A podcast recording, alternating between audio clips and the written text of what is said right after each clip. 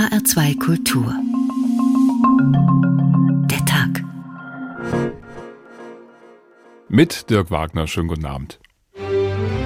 Der Deutsche darf im Grunde genommen heute die Wahrheit doch gar nicht mehr aussprechen. In Deutschland darf man nichts Schlechtes über Ausländer sagen, ohne gleich als Rassist beschimpft zu werden. 68 Prozent der Jugendlichen stimmen dem zu. Das kann doch wohl nicht wahr sein. Die da oben labern wieder rum und der kleine Mann guckt in die Röhre. Wir sollen alle mal ihr Maul halten. Artikel 5 Absatz 1 Satz 1 erste Variante Grundgesetz. Jeder hat das Recht, seine Meinung in Wort, Schrift und Bild frei zu äußern und zu verbreiten. Die Gedanken sind. Es herrscht eine Meinungsdiktatur, in der Andersdenkende ausgegrenzt, geächtet und diffamiert werden. Übrigens ist es auch keine Meinung, wenn du Sachen erfindest und verbreitest. Und was mich beglückt, Jetzt darf man sich also nicht einmal mehr gegen Multikulti wenden. Man kann ja Diktatur als Metapher verwenden und dann kann man sagen, ja, ich bekomme nicht nur Kritik auf das, was ich sage, sondern ich werde auch in eine bestimmte Ecke gestellt. dabei, die Gedanken sind frei. Meinungsfreiheit heißt auch, die Meinung des anderen sogar dann zuzulassen und auszuhalten, wenn man selber völlig anderer Meinung ist. In dieser Flasche sind jetzt 500 Milliliter Cola. Das ist eine Tatsache. Aber ob die Flasche jetzt halb voll oder halb leer ist, das ist eine Meinung. Man kann ja im Herzen stets lachen und scherzen und denken dabei,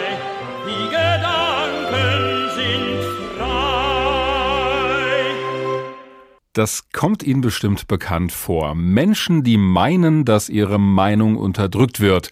Hören wir fast jeden Tag irgendwo, im Internet oder auf der Straße.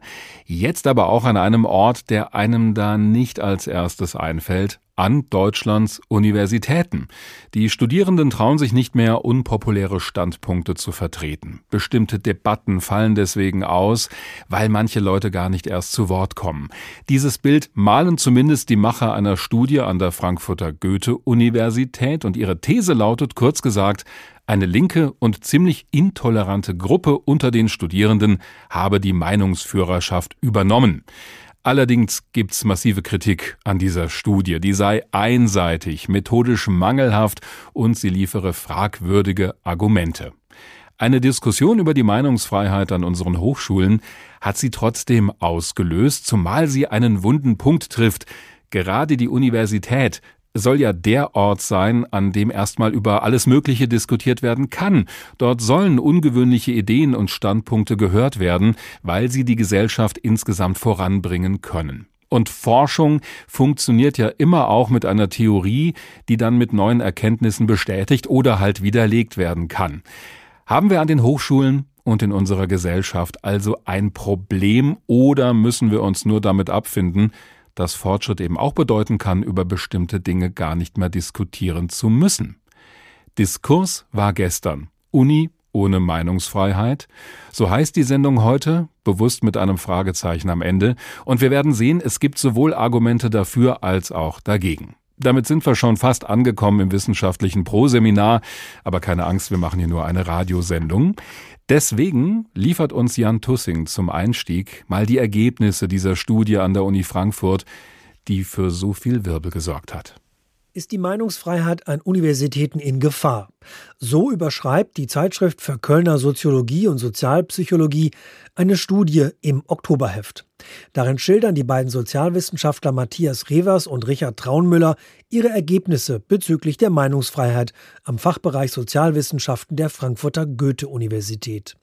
Sie bescheinigen Studierenden dort, andersartige Meinungen zum Schweigen bringen zu wollen, besonders wenn es um legitime politische Ansichten zu Gender, Immigration und Minderheiten gehe, die von einer orthodoxen linken Linie abweichen würden.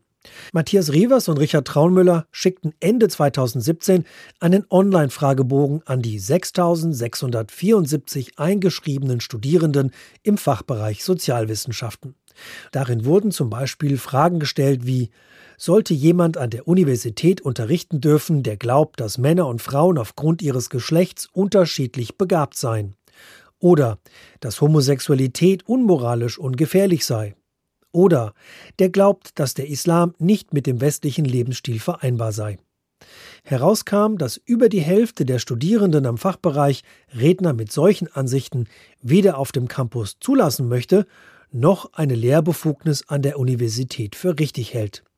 Die Macher der Studie schlussfolgerten, dass Studierende, die sich eher politisch links verorten, nicht so tolerant gegenüber anderen Meinungen seien wie Studierende des rechten Spektrums. Dies möchte Politikstudentin Viktoria Kreikle nicht so stehen lassen. Ich persönlich finde, wenn jemand in einer Lehrposition ist oder zu einer Professur berufen wird, dann sollte auf jeden Fall die Neutralität der Lehre gewährt sein und genauso wie ein Lehrer eben auch nicht Homophobie weitergeben sollte oder irgendwie bestimmte Einstellungen zu bestimmten Religionen, wenn er eben mit einer diversen Schüler- oder Studierendenschaft zu tun hat, finde ich, sollte das ein Dozent eben auch nicht tun. Vor allem, wenn er gegen Werte verstößt, die im Grundgesetz verankert sind, so Viktoria Kreikle. Die Ergebnisse der Studie werden seit ihrer Veröffentlichung sehr emotional debattiert und kritisiert. Politikstudentin Viktoria Kreikle macht sich jedenfalls keine Sorgen um die Meinungsfreiheit an der Uni Frankfurt. Ich glaube, in dieser ganzen Debatte um Meinungsfreiheit und dieses man darf ja nichts mehr sagen oder dass der Diskurs, sage ich mal, in Anführungszeichen so linksgrün dominiert wäre, auch in den Medien, das finde ich irgendwie also schwachsinnig, weil natürlich kann ich meine Meinung sagen, aber Meinungsfreiheit bedeutet auch, dass ich dann eben mit Gegenwind rechnen muss. Ob die Studie repräsentativ ist, bezweifeln die Macher inzwischen sogar selbst. Richard Traunmüller von der Uni Mannheim lehnte eine Interviewanfrage des Hessischen Rundfunks aus Zeitgründen ab. Sein Kollege Matthias Revers, inzwischen an der Universität Leeds, wollte aufgrund der Brisanz des Themas kein Interview mehr geben. Er wolle möglichst viel Kontrolle über seine Botschaft haben und nur zu verschriftlichende Interviews geben. Angesichts seiner Kritiker muss sich Matthias Revers nun wohl auch die Frage stellen, wie viel Meinungsunterschied er aushalten kann. Soweit die Zusammenfassung von Jan Tussing. Jetzt nennen die beiden diese Studie aber schon selbst einen Most Likely Case, also den wahrscheinlichsten Fall. Damit sagen sie auch, das ist nicht repräsentativ, was wir da gemacht haben. Aber wenn wir ausgerechnet am eher linken Fachbereich Gesellschaftswissenschaften sowas beobachten, also Intoleranz an einer eher linken Universität in Frankfurt, von der Tradition her, dann spreche zumindest einiges dafür, dass es auch anderswo so ist. Die schränken das also schon ein, die Aussagekraft dieser Studie. Trotzdem gab es viel Kritik daran. Die formuliert auch Professor Anatol Stefanovic. Er ist Sprachwissenschaftler am Institut für englische Philologie an der Freien Universität in Berlin. Schönen guten Abend. Schönen guten Abend, Herr Wagner. Sie halten diese Studie für unbrauchbar schon von der Methodik her. Warum denn genau? Also mich stören im Prinzip drei Sachen. Das eine ist die Frage, ob man tatsächlich sagen kann, dass linke Studierende in Frankfurt dass die in irgendeiner Weise uns Schlüsse zulassen würden auf andere Universitäten oder auf die Studierendenschaft allgemein. Mhm. Dies ist auch die Frage, ob man die wirklich als den wahrscheinlichsten Fall für politische Intoleranz bezeichnen kann. Also das scheint mir schon sehr tendenziös zu sein. Das zweite Problem ist. Also um das richtig zu machen, hätte man eigentlich Studentinnen und Studenten an verschiedenen Universitäten und verschiedenen Fachbereichen befragen müssen. Ja, man hätte auf jeden Fall nicht mit der Idee anfangen müssen, dass man sozusagen eine aus eigener Sicht besonders extreme Studierendenschaft, also das ist ja auch komisch, die eigene Studierendenschaft an der eigenen Uni als besonders extrem einzuschätzen und dann zu sagen, wir fangen mal mit denen an und dann können wir uns sozusagen in die Mitte vorarbeiten. Das ist ja so ein bisschen die Idee hinter dieser Studie. Mhm. Also das man kann sich ja mit einer einzelnen Gruppe anfangen, aber man muss dann auch begründen, warum diese Gruppe besonders interessant ist. Und das ist mir hier nicht transparent. Das war der erste äh, Punkt. Genau, der zweite Punkt ist, dass diese Gruppe selber dann aber auch in keiner Weise repräsentativ erfasst worden ist. Also die Autoren stellen ja selber dar, dass sie einen Rücklauf von nur ungefähr 15 Prozent hatten bei ihren Fragebögen, wovon die Hälfte noch nicht mal zu 80 Prozent ausgefüllt war. Also brauchbar am Schluss waren mit Mühe und Not gerade mal sieben Prozent der verschickten Fragebögen. Das ist schon eine Rücklaufquote, bei der ich mir zumindest zweimal überlegen würde, ob ich zu diesem Zeitpunkt dann so eine Studie schon publiziere oder ob ich nicht lieber nochmal mein Netz breiter auswerfe und versuche, mehr Daten zusammenzubekommen. Wobei die ja schon sagen, das ist nicht repräsentativ, aber ich verstehe Sie richtig, das reicht Ihnen noch nicht als Einschränkung. Die Frage ist ja, wenn das nicht repräsentativ ist, was soll das dann überhaupt noch? Also was soll das überhaupt noch sagen, wenn man eine bestimmte Gruppe untersuchen möchte und dann erfasst man noch nicht mal diese Gruppe repräsentativ. Also im Prinzip weiß man dann überhaupt nicht mehr, wen man da untersucht. Die Autoren weisen zum Beispiel selber darauf hin, dass Erstsemester überrepräsentiert sind in der Stichprobe und das halte ich auch für problematisch, wenn man Universitätskultur untersuchen will unter Studierenden. Da müssen wir natürlich Leute nehmen, die seit zwei, drei Semestern an der Uni sind und die in irgendeiner Weise schon sich da eingelebt haben und Vorstellungen darüber haben, was an einer Universität eigentlich stattfinden kann und soll. Welchen Punkt sind Sie sonst noch kritisch? Sie hatten drei gesagt am Anfang. Also der kritischste Punkt, der betrifft für mich die Art und Weise, wie diese Toleranz sogenannter kontroverser Meinungen da getestet werden sollte. Da sind den Studierenden wirklich radikale Aussagen vorgelegt worden, der Art wie Migration nach Deutschland sollte grundsätzlich ausgeschlossen sein oder Homosexualität ist unmoralisch und gefährlich.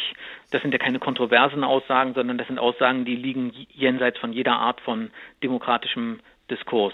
Und die sind denen vorgelegt worden und dann hat man die Studierenden gefragt, sollten Leute, die diese Thesen vertreten, an der Uni sprechen dürfen, Vorträge halten dürfen, sollten die an der Uni lehren dürfen als Professoren oder Professorinnen und sollten Bücher mit diesen Inhalten äh, in der Unibibliothek stehen. Mhm.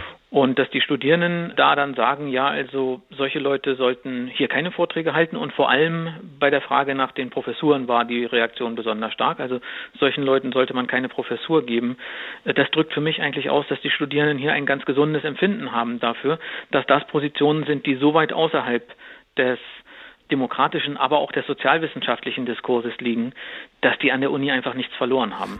Es kommt ja auch dazu, auch das ist tendenziös, die Autoren sagen das auch selber. Sie haben ja hier im Prinzip nur Meinungen vom rechten Rand des Meinungsspektrums den Studierenden vorgelegt ja. und nicht umgekehrt auch Meinungen, die irgendwie radikal, also wir sollten alle Banken verstaatlichen oder äh, Abtreibung sollte grundsätzlich bis kurz vor der Geburt legal sein oder was auch immer. Also sprich aus man, dem linken politischen Man Spektrum. hätte sich da also aus dem aus dem äh, aus verschiedenen Lagern, aus dem linken Lager, aus dem feministischen Lager, also man hätte hier eine gewisse Bandbreite an Positionen vorlegen können und dann hätte man sicher festgestellt, dass die sogenannten rechten Studierenden auch nicht so tolerant sind, wenn es um radikale Positionen geht, die nicht die eigenen sind. Auch das hätte ich dann erstmal nicht schlimm gefunden, denn jede Position, die man in dieser Radikalität vorlegt, bei der muss man sich fragen, ja, handelt es sich hier um eine kontroverse Meinung, die wir an einer Universität uns anhören und diskutieren müssen, oder handelt es sich hier einfach nur äh, um eine extremistische Meinung, die im Prinzip eine Anzeige nach sich ziehen sollte, aber mhm. sicher keine Einladung an eine Universität? Die Einschätzung von Professor Anatol Stefanovic, Sprachwissenschaftler an der Freien Universität in Berlin. Haben Sie besten Dank.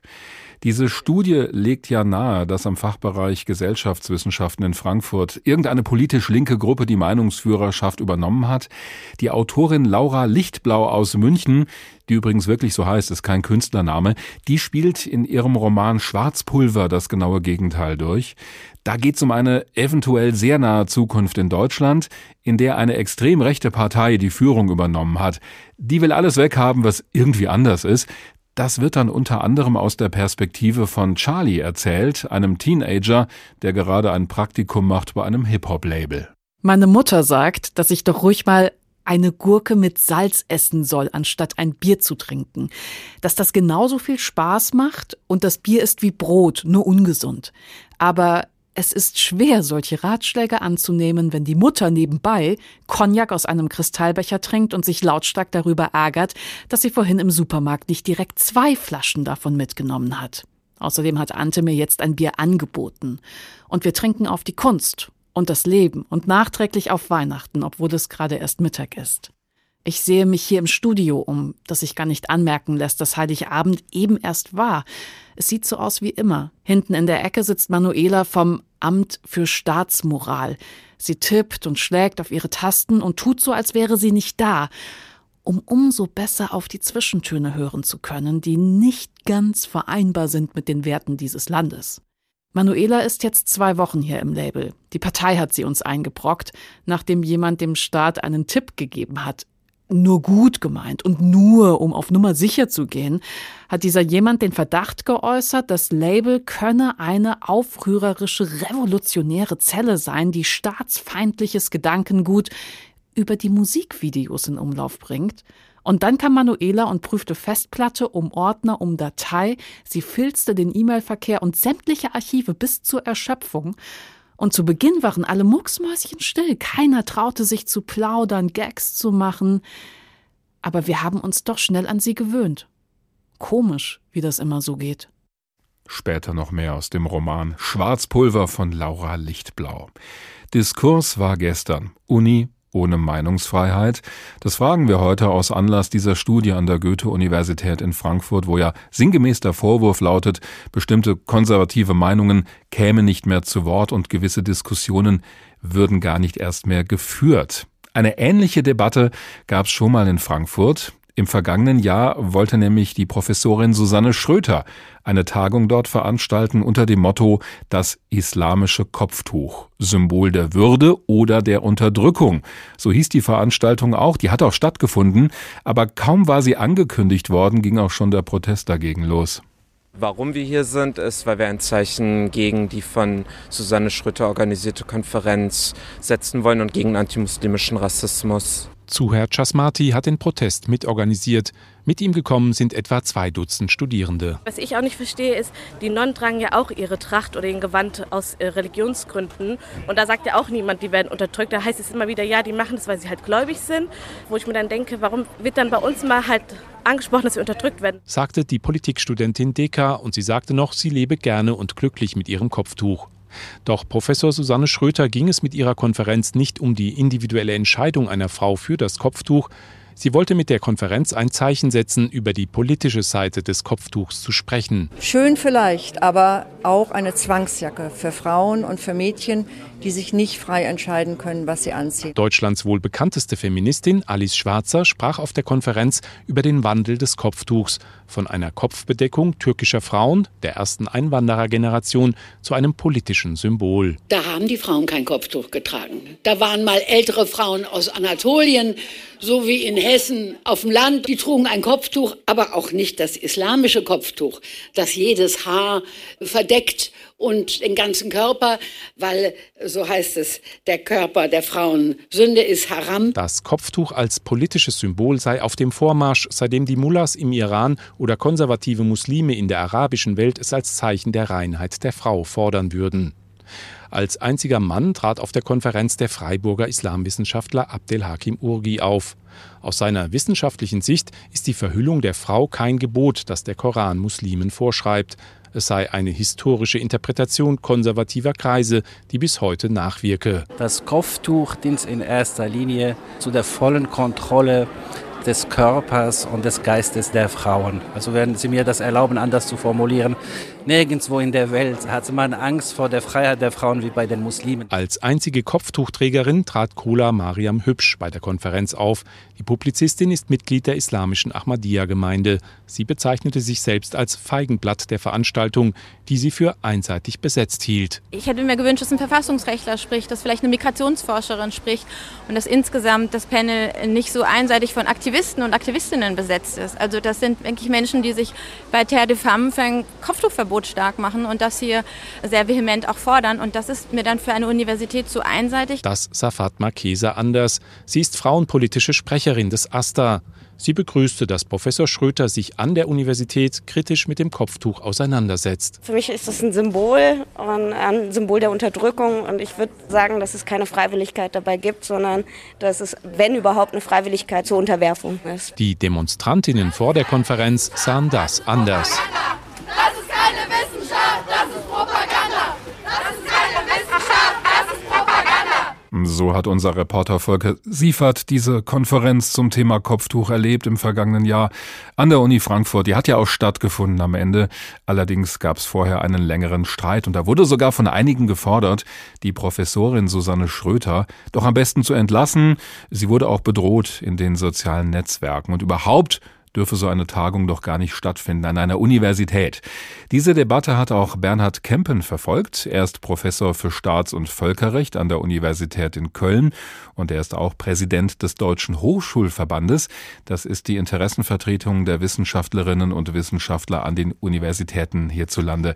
Herr Professor Kempen, Sie haben mal gesagt, dass Sie selbst schon erleben, wie gewisse Themen tabuisiert werden an den Universitäten. Haben Sie denn dafür konkrete Beispiele? Also wo war das denn der Fall? Naja, wir haben bedauerlicherweise eine ganze Menge Beispiele. Denken Sie also jetzt nicht nur an Frau Schröter in Frankfurt, sondern auch an Herrn Barbarowski an der Humboldt-Universität in Berlin. Ich habe das auch in Köln in meiner eigenen Universität erlebt, dass da ein Shitstorm losging und offene Briefe geschrieben wurden, als es darum ging, den Gewerkschaftsvorsitzenden Wendt einzuladen, also Polizeigewerkschaft äh, mhm. Wendt einzuladen. Wir haben erlebt, dass Herr Lucke, der AfD-Gründer, dass der als er zurückkehrte an seine Universität in Hamburg, dass da der Versuch gemacht wurde, ihn vom Halten von Vorlesungen abzuhalten etc. Und da muss ich sagen, ja, so geht's nicht. Also wir, wir müssen schon irgendwie schauen, dass wir den Diskursraum offen halten und Das waren aber, wenn ich Sie richtig verstehe, jetzt immer Fälle gewesen, wo es um Professorinnen oder Professoren ging, also nicht innerhalb der Studierenden selbst. Ja, das ist richtig. Innerhalb der Studierenden selbst, da würde ich mich jetzt schwer tun, Ihnen da Beispiele zu nennen, obwohl ich weiß, dass es auch das gibt, dass sich also die Studierenden untereinander auch da der Versuch gemacht wird, sich gegenseitig zu tabuisieren und zu dämonisieren. Mhm. Aber da fiel es mir jetzt schwer, Namen zu nennen oder konkrete Beispiele zu nennen, aber es scheint auch das zu geben. Was bei uns natürlich im Hochschulverband besonders aufkommt, sind die Fälle, in denen unsere Mitglieder in Mitleidenschaft gezogen werden und auf einmal vor ganz erheblichen Schwierigkeiten stehen, Einladungen auszusprechen, Vorträge zu organisieren etc. etc. Und da können Sie verstehen, dass wir da sehr genau hinschauen und dann auch sagen, nee, das kann eigentlich nicht richtig sein. Ja, Ist Ihnen das selbst auch schon mal entgegengeschlagen an der Universität? Na, mir selbst nicht. Also ich glaube, ich bin nicht jemand, der da so, wie soll man sagen, polarisiert, dass es da Gegnerschaften gibt. Nein, das habe ich bisher als Person selber noch nicht erlebt. Liegt es möglicherweise auch daran, dass Sie ja an der juristischen Fakultät sind, wo vielleicht die Gruppe der Studierenden etwas anders tickt, in Anführungszeichen, als jetzt am Fachbereich Soziologie in Frankfurt? Jurastudenten, die stehen zwar oft im Ruf, so angepasst zu sein. Das aber war jetzt ein bisschen klischeehaft, ich gebe es zu. Ja, ja, vielleicht wirklich. Denn ich glaube, nein, nein, also da muss ich wirklich auch unsere Studierenden wirklich in Schutz nehmen. Nein, die sind sehr quick und sehr lebendig und die sind auch so, äh, dass sie, ähm, dass sie schon sehr genau sehen, was geht und was nicht mehr geht. Und die würden schon auch ähm, sich sehr deutlich erheben, wenn sie den Eindruck haben, dass da jetzt irgendwelche verfassungsfeindlichen Thesen in der Universität verbreitet werden. Also so ist das nicht. Aber sie sind vielleicht nicht ganz so, will es mal so formulieren, nicht ganz so auf Krawall gebürstet, wie das vielleicht andere Kohorten in der Universität sind. Nun hat es Anfeindungen und Vorwürfe gerade an Universitäten, auch polemisch formuliert, auch durchaus mit persönlichen Attacken immer schon gegeben.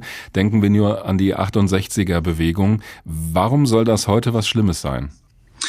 Nein, weil sich die Art und Weise ein bisschen verändert hat. Wissen Sie, ich bin sehr der Meinung, dass es das gute Recht von Studierenden ist, zu protestieren, zu demonstrieren, ihre Meinung kundzutun. Also das gehört geradezu zur Universität dazu. Natürlich muss das sein. Mhm. Aber ist es denn richtig, dass wir tatsächlich erleben, dass Studierende fordern, dass bestimmte Personen in der Universität gar nicht mehr aufzutreten haben? Ja, denken Sie jetzt mal an den Vorsitzenden der Polizeigewerkschaft. Ja, ich will es nur, nur mal beispielhaft sagen.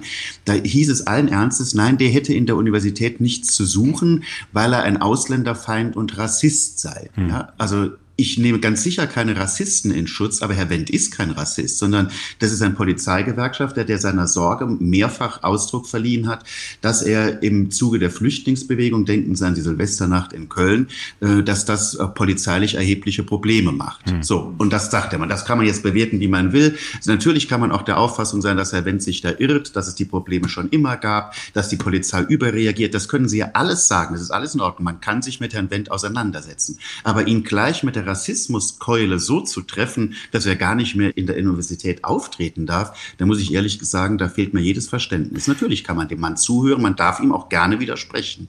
Sie fordern ja auch immer wieder, dass unliebsame Stimmen gehört werden müssten, gerade an den Hochschulen. Aber wenn wir mal ein bisschen ausloten, wo da möglicherweise eine Grenze ist, müssten wir dann auch Leute ernst nehmen, die zum Beispiel sagen, es gibt keinen Klimawandel oder die Erde ist eine Scheibe, obwohl ja alle Messdaten uns das Gegenteil sagen. So funktioniert ja auch Wissenschaft nicht.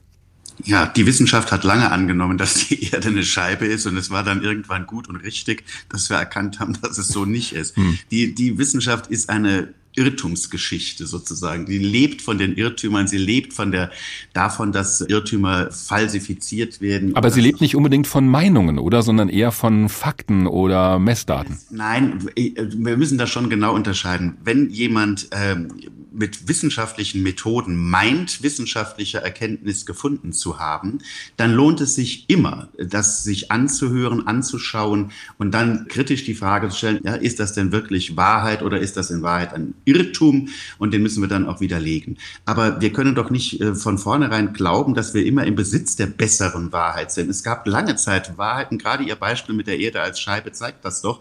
Und dann diejenigen, die gesagt haben, die Erde ist aber in Wahrheit eine Kugel, ähm, die, die wurden eine ganze Zeit lang verteufelt, regelrecht, und bis sich die These durchgesetzt hat. Also nochmal, wir müssen, wenn es um das Ringen nach Wahrheit geht, da müssen wir auch geduldig zuhören, auch wenn wir schon glauben, im Besitz einer besseren Wahrheit zu sein. Ich will mal zwei Beispiele machen. Wenn Aber ganz kurz, sagt, damit wir an diesem Punkt nochmal klar werden, wo ziehen Sie da eine Grenze? Denn es wird ja sicherlich auch in Ihrer Sicht Dinge geben, Diskussionen an der Universität, wo vielleicht auch Sie sagen würden, nein, also darüber diskutieren wir jetzt nicht mehr.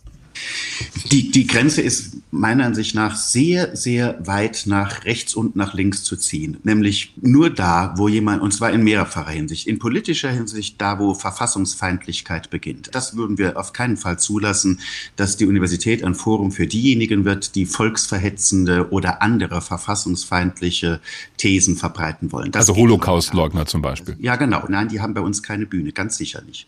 Aber was jetzt wissenschaftliche Thesen angeht, da ist die Grenze wirklich, ist das noch Wissenschaft oder ist es in Wahrheit Ideologie? Ist es sozusagen nicht mehr methodenbasiert, sondern ist es rein willkürlich? Ist es nicht faktenbasiert? Da hört es dann bei uns dann auch der Spaß auf. Ja, also wenn sich nur jemand hinsteht und rumproletet, dass es gar kein Coronavirus gibt und ohne das auch nur ansatzweise mit Fakten zu unterlegen, da hört es dann auch auf. Ja? Also das hat dann nichts mehr mit Wissenschaft zu tun. Das ist keine wissenschaftliche Methodik mehr. Also insofern haben wir schon auch Grenzziehungen. Aber wenn jemand sagt, der Klimawandel, der Anteil äh, der Menschen an diesem Prozess, der ist nicht signifikant, dann kann man dem zuhören und dann kann man sich überlegen, ist das vielleicht richtig, was der sagt, oder ist das vielleicht falsch? Hm. Ja, dann soll derjenige, der eine solche These aufstellt, der soll dann bitte schon die Fakten und die Begründung liefern und dann liegt es an uns, diese Begründung entweder zu verifizieren oder zu falsifizieren. Und so ist das bei ganz vielen Themen. Es darf nicht sein, dass es so eine Art wissenschaftlichen Mainstream gibt,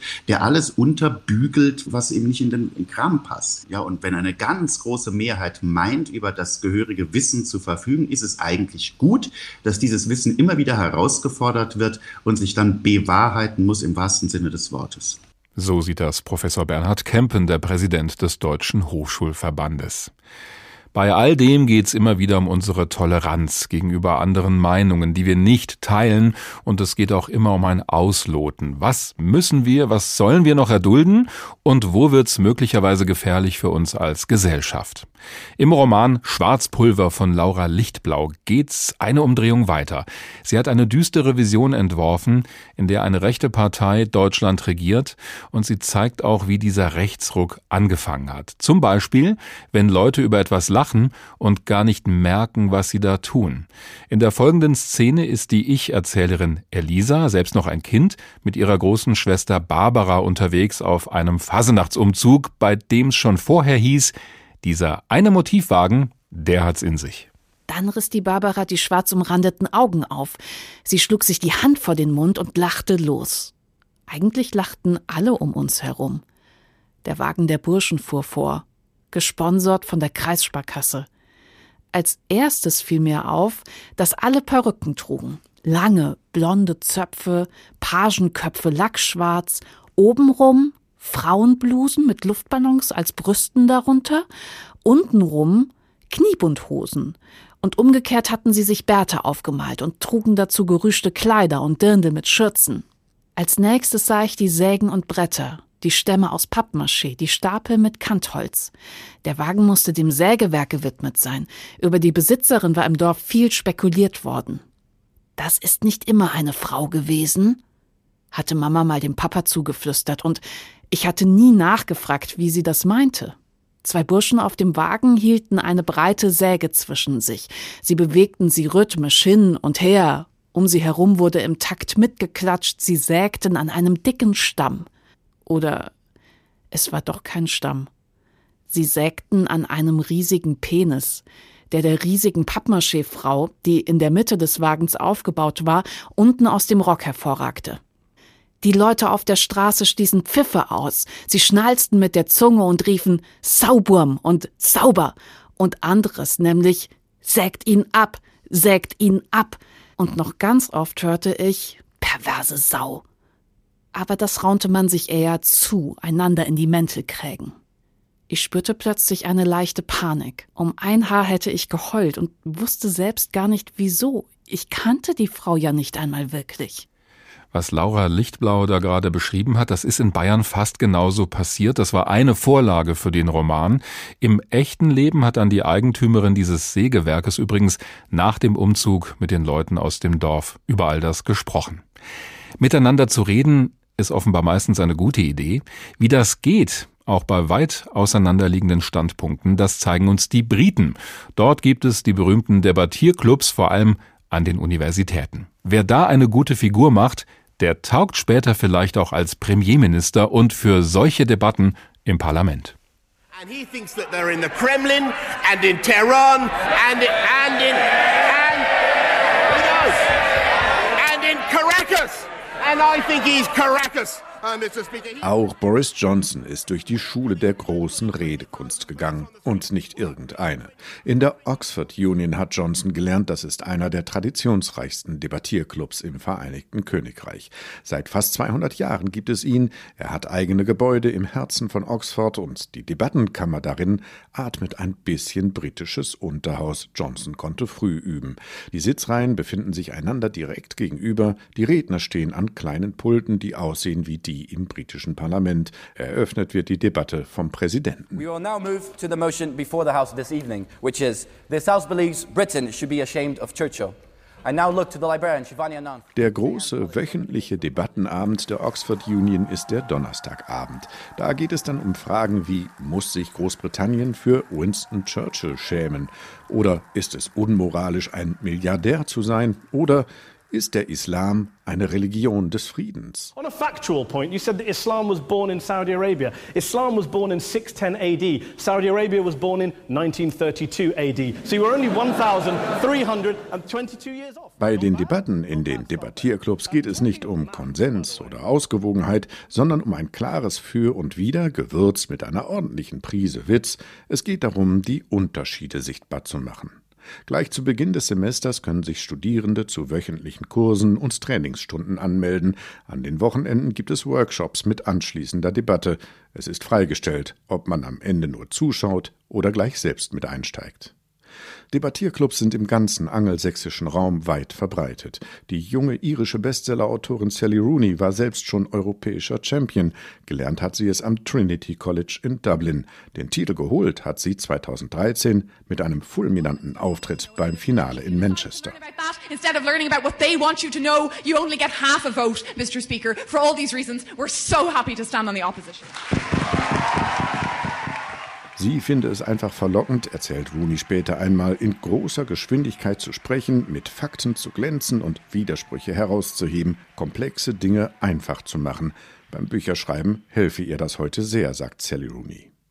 Nicht jeder lässt sich übrigens gern filmen bei diesen Wettbewerben. Für eine große Karriere könnte es schädlich sein, wenn alte Aufnahmen auftauchen, in denen man um des Wettbewerbs willen für abstruse Positionen argumentierte, und das Internet vergisst nichts.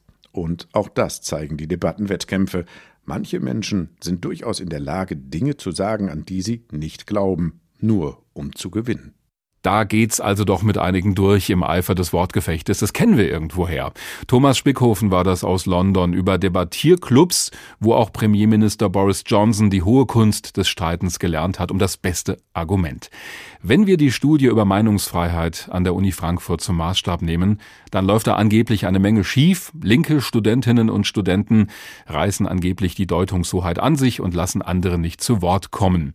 Luise Brunner ist Mitglied im Allgemeinen Studierendenausschuss der Universität in Frankfurt dem AStA und sie studiert Soziologie, also an dem Fachbereich, an dem diese Studie auch durchgeführt wurde über Meinungsfreiheit. Schönen guten Abend. Hallo, guten Abend. Wie erleben Sie das denn? Also wie offen wird bei Ihnen am Fachbereich debattiert? Naja, natürlich gibt es auch mal Diskussionen, das ist ja klar. Aber wenn man dann solche Studien liest oder solche Zeitungsartikel, ist man doch ein bisschen überrascht, weil genauso fühlt es sich eigentlich nicht an im Studienalltag. Wie fühlt es sich denn an? Also die Autoren ja, zeichnen ja so ein bisschen düsteres Bild, dass bestimmte Meinungen gerade aus dem konservativen oder rechten Spektrum gar nicht mehr zu Wort kommen und unterdrückt werden. Also den Eindruck habe ich jetzt eigentlich nicht. Ich habe eigentlich im Gegenteil das Gefühl, dass eine ziemliche Pluralität an verschiedenen Meinungen herrscht am Fachbereich 3 der Goethe-Universität. Das ist der Fachbereich Gesellschaftswissenschaften. Genau, richtig. Gab es denn in irgendeinem Moment in Ihrem Studium oder auch auf dem Campus, wo Sie oder die Leute, die mit Ihnen studieren, doch mal den Eindruck hatten, und wenn es nur so unterschwellig war, oder sage ich meine Meinung lieber nicht, das kommt nicht gut an? Naja, das ist jetzt natürlich eine gemeine Frage, ne? Sagen Sie. ähm, mein persönliches Gefühl ist, dass es ja vielleicht auch gar nicht so schlecht ist, manchmal noch ein zweites Mal darüber nachzudenken, was man eigentlich zu einer Diskussion beiträgt. Mhm vor allem, wenn das in irgendeinem öffentlichen Rahmen stattfindet. Und natürlich muss man dann auch damit rechnen, dass es zu Widerspruch kommt oder dass genau andere Leute auch eine andere Meinung dazu vertreten. Aber ich persönlich habe das jetzt noch nicht erlebt, dass ich dachte, oh, dazu sage ich jetzt mal lieber nichts. Wenn Sie sagen, da wird eigentlich offen diskutiert und debattiert in Ihrem Fachbereich, kommt es da auch mal zu Situationen, ja, wo man einfach merkt, da wird engagiert und emotional diskutiert? Weil das gehört dann ja irgendwie auch dazu. Ja, das sehe ich auch so. Also solange das dann irgendwie sich in dem Rahmen abspielt, dass das so eine produktive Reibung gibt, ist das ja auch sinnvoll und gut. Also solange wir uns dann in unseren eigenen Reihen bewegen und alle nur unser eigenes kleines Süppchen kochen, kommen wir ja auch irgendwie nicht voran. Natürlich muss man die Haltung, die man hat, auch nach außen prüfen und mit anderen Meinungen vergleichen und sich in den Diskurs begeben. Wir haben vorhin mit dem Präsidenten des Hochschulverbandes gesprochen und er hat gesagt, es dürfe keinen wissenschaftlichen Mainstream geben, der so alles platt macht, was ihm nicht in den Kram passt. Sollte die Universität auch als Ort der Debatte und des Streitens um die gute Sache dann nicht einfach jedem, der dort einen Vortrag halten will, auch zum Beispiel einen Raum zur Verfügung stellen? Also sollte man es grundsätzlich einfach aufmachen für alle? Das sehe ich nicht so. Aber wissen Sie, ich finde, man sollte sich Gedanken darum machen, was wir eigentlich Meinung nennen oder was wir eigentlich Haltung nennen. Ich weiß, Sie sprechen ja auch über die Studie von Revers und Traunmüller. Das ist mhm. ja das beste Beispiel eigentlich. Ja, dass dann jemand, der Homosexualität als unmoralisch darstellt, das ist für mich keine Meinung, die es zu debattieren gilt. Und so jemandem würde ich dann auch ungerne bei einem Vortrag an der Universität zuhören. Und da sind wir doch an einem spannenden Punkt. Das muss ja irgendwie entschieden werden. Es gab ja auch diese Debatte, haben wir auch schon drüber gesprochen in der Sendung, über die Veranstaltung zum Thema Kopftuch, diese Diskussionsveranstaltung von Professorin Susanne Schröter. Da wurde auch viel darüber diskutiert. Manche haben gefordert, das dürfe gar nicht stattfinden. Müsste es an der Universität nicht so ein Forum geben, bevor man so eine Veranstaltung auf den Terminkalender setzt, wo sich alle mal, die eine Meinung dazu haben, austauschen können, ob das gut oder schlecht ist. Also um das auch in, einen, in eine offene Diskussion zu bringen vielleicht. Also ich würde das, glaube ich, von verschiedenen Seiten beleuchten. Das könnte auf der einen Seite gar keine schlechte Idee sein, auch damit allen verschiedenen Leuten das Gefühl gegeben wird, gehört zu werden. Ja. Aber auf der anderen Seite weiß ich nicht, ob man nicht diese Sorge, es würde die Meinungsfreiheit eingeschränkt werden, gerade im Diskurs in der Studierendenschaft, damit zu viel Aufmerksamkeit schenkt. Also ich persönlich empfinde in meinem Studium und auch ähm, in meinem politischen Amt es überhaupt nicht als so ein großes Problem, ehrlich gesagt. Ja. Natürlich gibt es irgendwie Diskussionen, das habe ich ja auch eben gerade schon erwähnt, aber die müssen stattfinden. Das gehört zu einem öffentlichen Diskurs und gerade an einen gesellschaftswissenschaftlichen Fachbereich. Schauen wir von den Medien vielleicht zu sehr auf solche Schlagzeilen, wenn da irgendwo steht, Meinungsfreiheit an der Universität wird unterdrückt? Ja. ja. Ich habe es befürchtet. Ich mit, mit Ja drauf antworten. Ne, und da bricht mir mal ein bisschen mein kleines Soziologinnenherz, wenn ja genau Studien, die ja vielleicht mehr oder weniger vorsichtig angelegt wurden und wo immer auch mehrmals erwähnt wird, was man mit diesen Datensätzen eigentlich anfangen kann und was nicht, Ja, wenn dann einfach einer reißerischen Schlagzeile zugunsten dieser Sachverhalt komplett verkürzt dargestellt wird. Ja, und das ist, glaube ich, auch das, was hier gerade passiert, ja, dass ähm, Journalistinnen und Journalisten merken, dass sich hohe Klickzahlen generieren lassen, wenn man darüber spricht, dass äh, die Meinungsfreiheit eingeschränkt werden würde. Frau Brunner, ich danke Ihnen sehr fürs Gespräch. Vielen Dank. Damit kommen wir nochmal zum Roman Schwarzpulver von Laura Lichtblau. Auch da geht es um Meinungsfreiheit und wie es eigentlich passieren kann, dass in unserer Demokratie genau das verloren geht. In diesem Buch regiert eine rechte Partei in Deutschland und da gibt es eine Szene, in der präzise zusammengefasst wird, was dann unter einer rechten Meinungsdiktatur nicht mehr möglich wäre. Wie kommt es, sagst du, dass diese beknackte Partei hier regiert? Auch wenn ich nie verstehen werde, warum du das nicht weißt, sage ich es dir. Ich sage dir, dass die Partei keine Frauen mag, die Frauen lieben. Sie mögen keine Anglizismen, kein fremdländisches Essen, keine Menschen, die glücklich sind.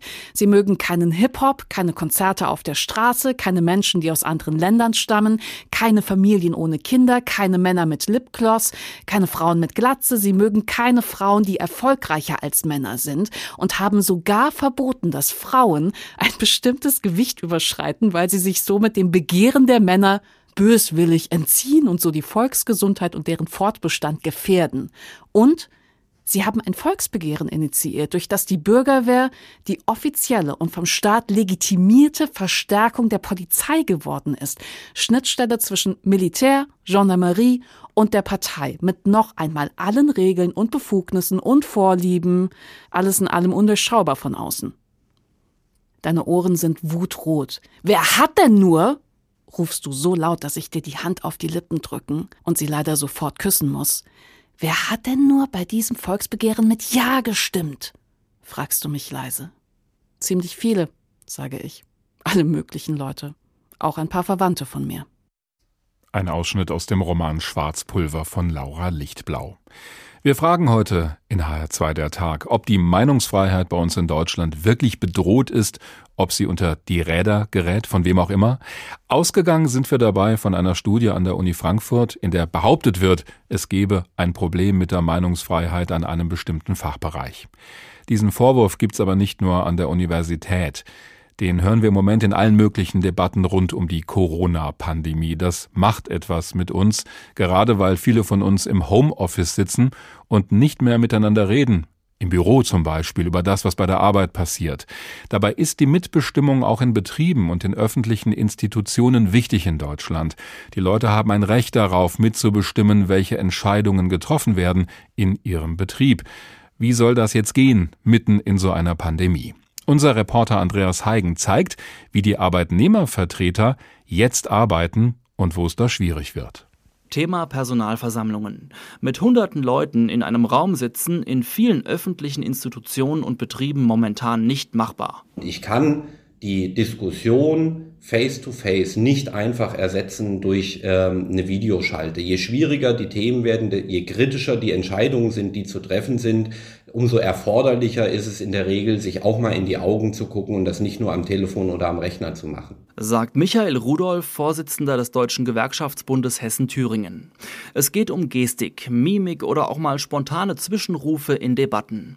Doch wie soll das alles gehen? Wie soll man Forderungen aufstellen, wenn man nicht vernünftig besprechen kann, was gefordert werden soll? Wollen wir mehr Geld oder lieber kürzere Arbeitszeiten oder eine weitere Flexibilisierung? Das können Sie ja nicht alles beliebig untereinander schreiben und dann setzt man das alles auf einmal durch, sondern da muss ja auch mal drüber diskutiert werden, was welche Wichtigkeit hat und in welcher Reihenfolge man versucht, das anzugehen. Und das kriegen Sie nur hin, wenn Sie sich in einem Raum befinden und auch ein Gefühl für das Gegenüber und seine Problemlage entwickeln. Die Problemlage diskutieren, Forderungen formulieren und wenn es nicht anders geht, auch auf die Straße gehen, die Arbeit niederlegen. Und auch das machen die Arbeitskämpfer in der Krise. In der Tarifrunde im Frühjahr im öffentlichen Dienst wurde gestreikt. Denn die Leute hatten es satt. Klatschen alleine reicht nicht, war hier das Motto. Der DGB-Vorsitzende Rudolf ordnet ein. Im Frühjahr haben alle geklatscht auch die Arbeitgeber. Ohne Krankenhäuser, ohne öffentlichen Dienst, ohne öffentlichen Nahverkehr funktioniert nichts. So, und dann, als es an die Tarifrunde ging, äh, klappte das Ganze wieder in sich zusammen ähm, und es war nur noch die öffentliche Kassenlage das Thema. So, und das ist schon aus äh, unserer Sicht äh, ganz klar der Versuch, an der Stelle die Pandemie auszunutzen, um die Situation der Beschäftigten äh, zu verschlechtern. So jedenfalls die Meinung des DGB in Hessen. Christian Barthelmes, er ist der Vorsitzende des Gesamtpersonalrats der Stadtverwaltung in Frankfurt. Er erinnert sich an den Streik. Ich war sehr überrascht darüber, wie viel Unterstützung wir aus der Bevölkerung und von unseren Kolleginnen und Kollegen beko bekommen haben. Und wir haben richtig große Aktionen da auch durchgeführt und haben uns allem anderen untergeordnet. Äh, also wir haben alle Maßnahmen immer peinlich genau geplant, dass es keinen Anstoß daran gibt, dass wir die Corona-Maßnahmen zum Beispiel nicht einhalten. Abstand, Masken tragen, Notfallpläne für pflegerisches und medizinisches Personal, damit die Versorgung sichergestellt ist. Mitbestimmung unter erschwerten Bedingungen. Aber erfolgreich, wie der Gesamtpersonalratsvorsitzende in Frankfurt findet.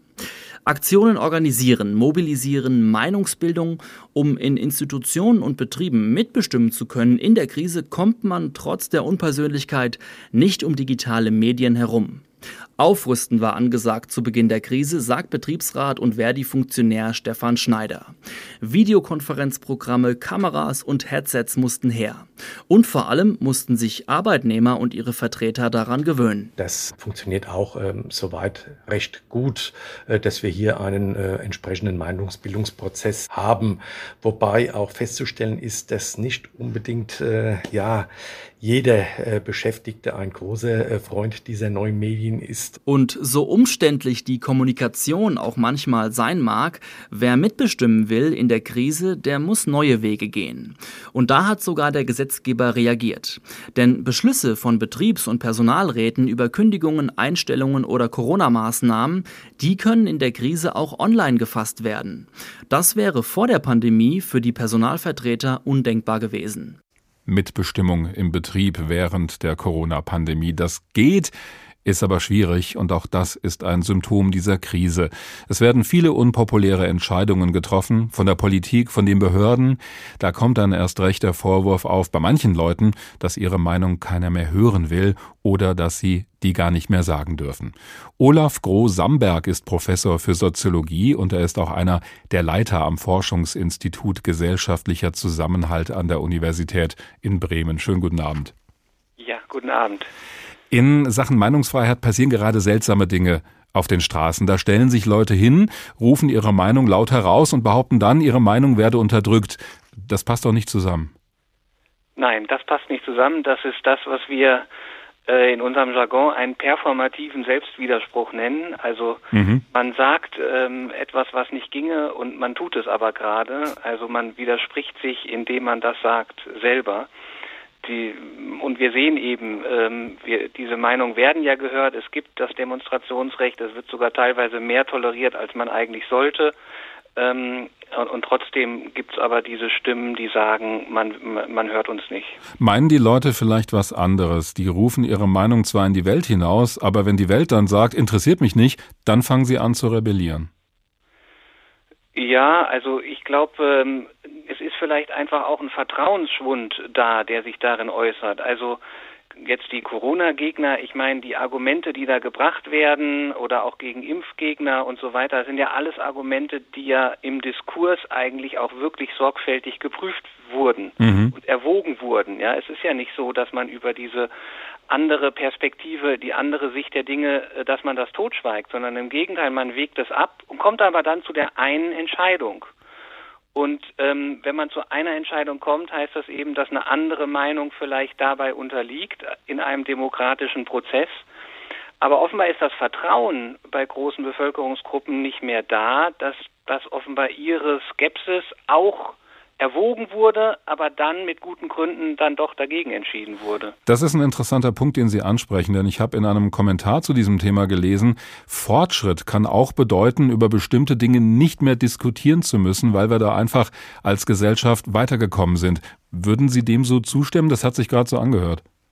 Ja, also ähm, ich sag mal so, wir als als irgendwie Menschheit, äh, wir lernen ja beständig. Wir ähm, wir lernen irgendwie die Dinge anders zu sehen und lernen, dass wir damit auch besser klarkommen teilweise und sind deswegen froh, wenn wenn bestimmte bestimmter Aberglauben oder, oder sowas mal überwunden ist. Und ähm, das Vertrauen darein zum Beispiel in die Wissenschaft und in die Politik oder in das, was wir jetzt evidenzbasierte Politik nennen, ähm, ist vielleicht ein Stück dieses Fortschritts, aber offenbar kommt er eben, ist das Vertrauen doch nicht bei allen da, sondern es gibt Gruppen, die irgendwie das Gefühl haben, vielleicht auch, dass sie systematisch von den Medien, von der Politik, von den Wissenschaften irgendwie bevormundet und übergangen werden. Und da staut sich irgendwie auch eine wahnsinnige Wut auf, äh, die sich da jetzt gerade entlädt. Ist das nur ein Gefühl, ausgegrenzt zu sein, oder gibt es tatsächlich in Teilen unserer Gesellschaft Leute,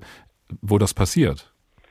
Ähm, das würde ich auf jeden Fall sagen, dass das passiert. Ich glaube, die Paradoxie ist ein bisschen die, dass die, wo wir wirklich sagen müssten, äh, hier, hier finden Ausgrenzungen statt, dass die sich leider eben gar nicht zu Wort melden. Also das sehen wir zum Beispiel auch in wissenschaftlichen Studien, dass bestimmte Bevölkerungsgruppen eben gar nicht mehr sich an Wahlen beteiligen, dass tatsächlich auch ihre Stimme vom politischen System nicht mehr so aufgenommen wird wie die Stimme von anderen sozialen Gruppen. Also diese Arten von Ausgrenzung oder auch Ungleichheiten, die gibt es. Und natürlich sind Diskurse immer auch mit Machtpositionen verknüpft. Es gibt bestimmte Gruppen, die haben eine exponierte Stellung in der Gesellschaft. Wenn die etwas sagen, wird es eben auch gehört. Hm. Und ich glaube, die Gruppen, die jetzt allerdings äh, ähm, ausgegrenzt sind von dem politischen Diskurs, die die kommen auch leider ähm, ähm, in diesen Protesten nicht wirklich zu Gehör, sondern manchmal tun dann bestimmte Leute so, als würden sie im Namen derer sprechen, was ich aber auch bezweifeln würde. Wie holen wir die wieder rein, um diese berühmte Spaltung der Gesellschaft auch wieder einzufangen? Ich denke, dafür müssen eben die Voraussetzungen dafür, dass alle an einem demokratischen Diskurs teilnehmen können und dass alle auch wieder das Vertrauen schöpfen können, dass das passiert. Diese Bedingungen müssen auch wiederhergestellt werden und diese Bedingungen liegen eben nicht nur auf der Ebene von Diskursen. Ich glaube, wir haben eine gute demokratische Kultur der Meinungsfreiheit, des, des Protestes, ähm, aber wir haben gravierende soziale und ökonomische Ungleichheiten, die teilweise natürlich auch durch die Krise jetzt verschärft werden. Und ich glaube, an den Punkten ist noch viel äh, zu tun damit auch alle wieder quasi äh, gleichberechtigt an einem Diskurs teilnehmen können. Sagt Olaf Groh-Samberg, Professor für Soziologie an der Universität in Bremen. Haben Sie besten Dank.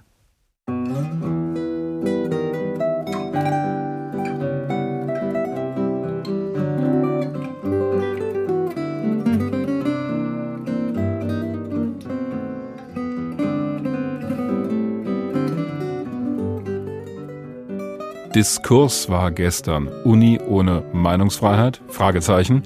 Darüber haben wir gesprochen heute in HR2 der Tag. Die Studie an der Uni Frankfurt, die ja nahelegt, dass es da angeblich ein Problem geben könnte, hat zumindest viele, viele Schwächen und ist mit großer Vorsicht zu genießen. Das haben wir gezeigt. Aber zu fragen, ob wir bei den wichtigen Debatten in der Gesellschaft auch alles richtig machen oder es zumindest versuchen, das hat schon Sinn. Den Tag finden Sie im Internet zum Nachhören auf hr2.de und in der ARD Audiothek. Mein Name ist Dirk Wagner.